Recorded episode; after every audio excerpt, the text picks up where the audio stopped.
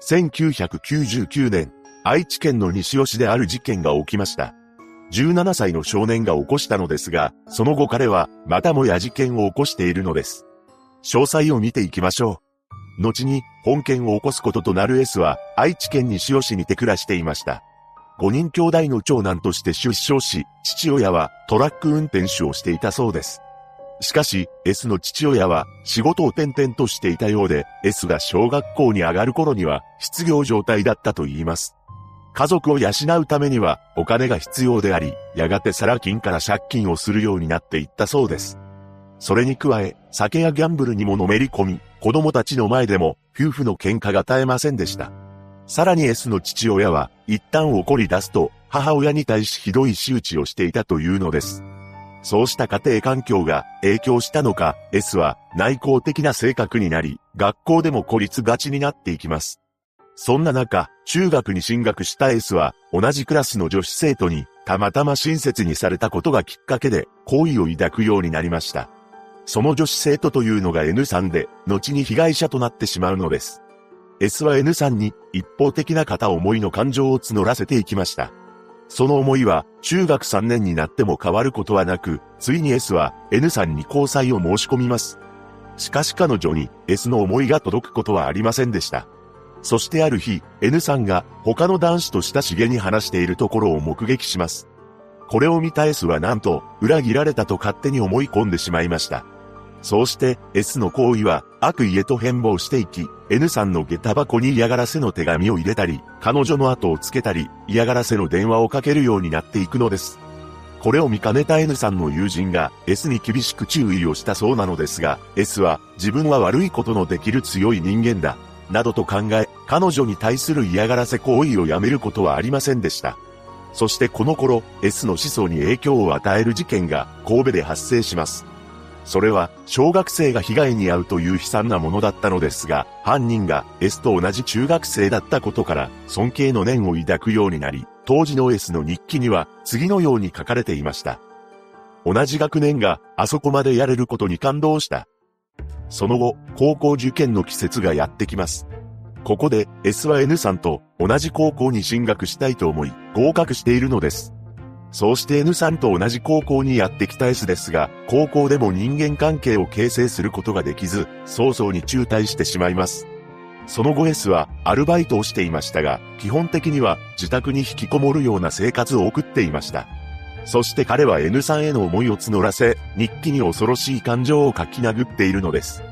7月7日、水曜日、最近は夜中に HN がジュースを買いに来るのを待って隠れてて、外に出てきたところを襲いかかってやろうと思ってたが、攻撃せずにナイフで脅せば、生きたまま家に連れてくることも論理的には可能ということに気づいた。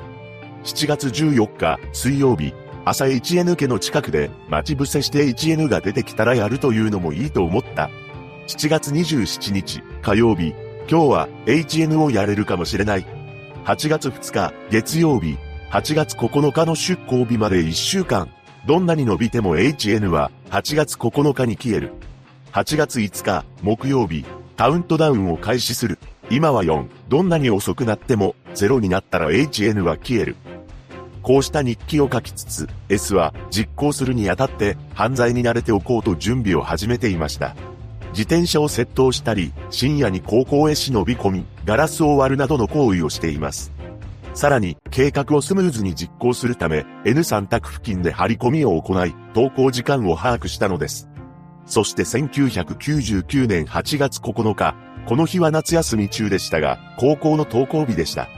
N さんは学校へ向かうため、自転車に乗り、友人と合流しています。その姿を、後ろから追いかけているもう一台の自転車があったのです。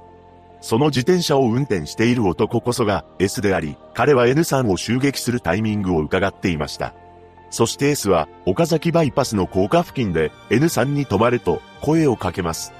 しかし N さんはこれを無視し、そのまま自転車のペダルを漕ぎ続けました。これに激高した S は刃物を見せつけます。さすがに驚いた N さんは立ち止まりました。S は N さんに刃物を突きつけながら彼女を連れ去ろうとしますが、N さんは勇気を振り絞って S の持っていた刃物を振り払ったのです。しかし、S はなんと、もう一本刃物を所持しており、あろうことか N さんに対し振り下ろしたのです。一緒にいた友人が N さんを逃がそうと試みるも、彼女は10メートルほど進んだところで力尽きてしまいます。友人はすぐに救急車を呼びましたが、N さんは帰らぬ人となってしまったのです。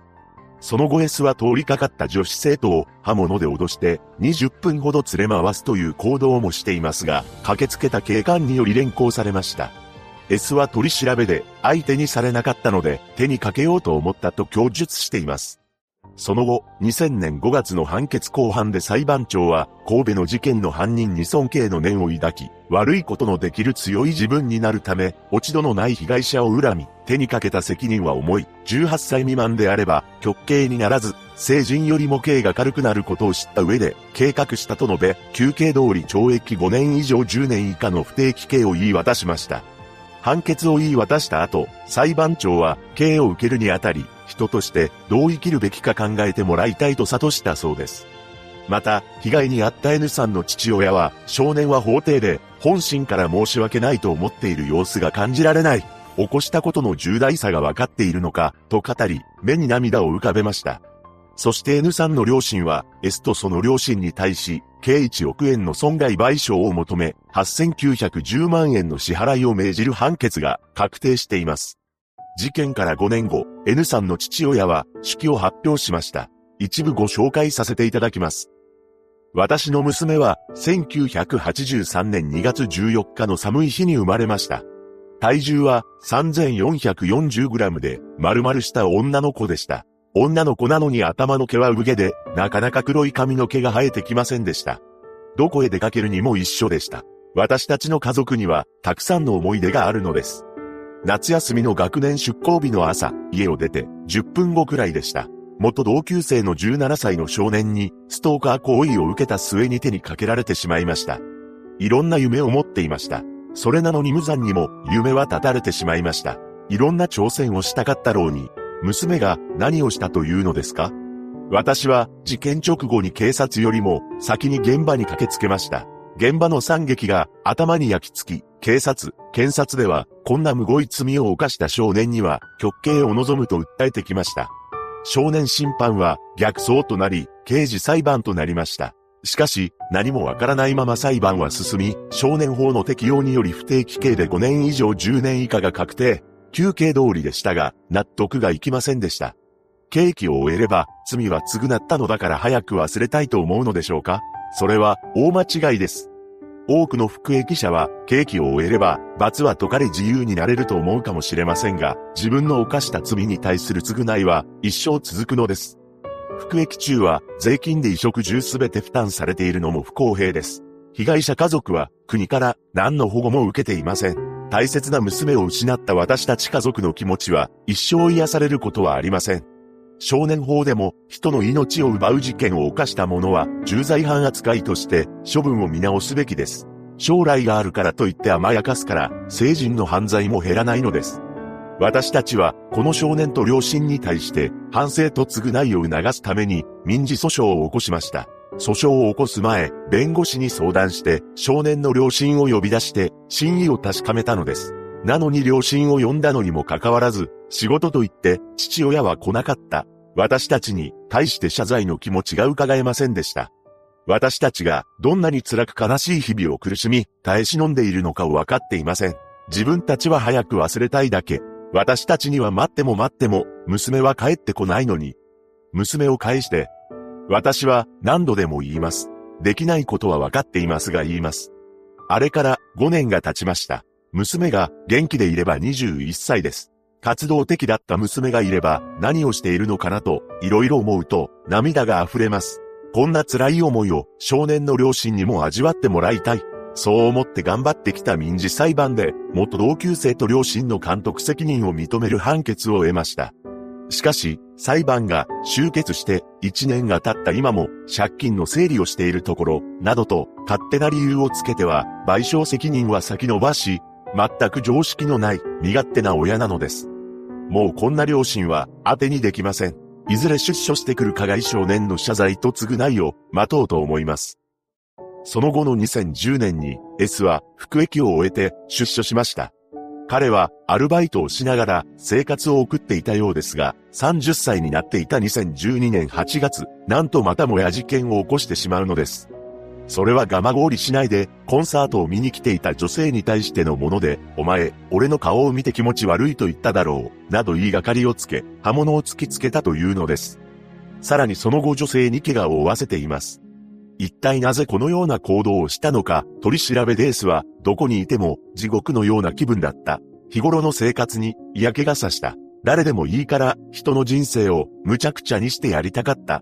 などと証言しました。つまり彼は更生していなかったのです。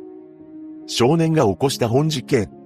再び罪を犯した S は懲役1年8ヶ月の判決を受け、現在は出所していると言います。N さんのご冥福をお祈りします。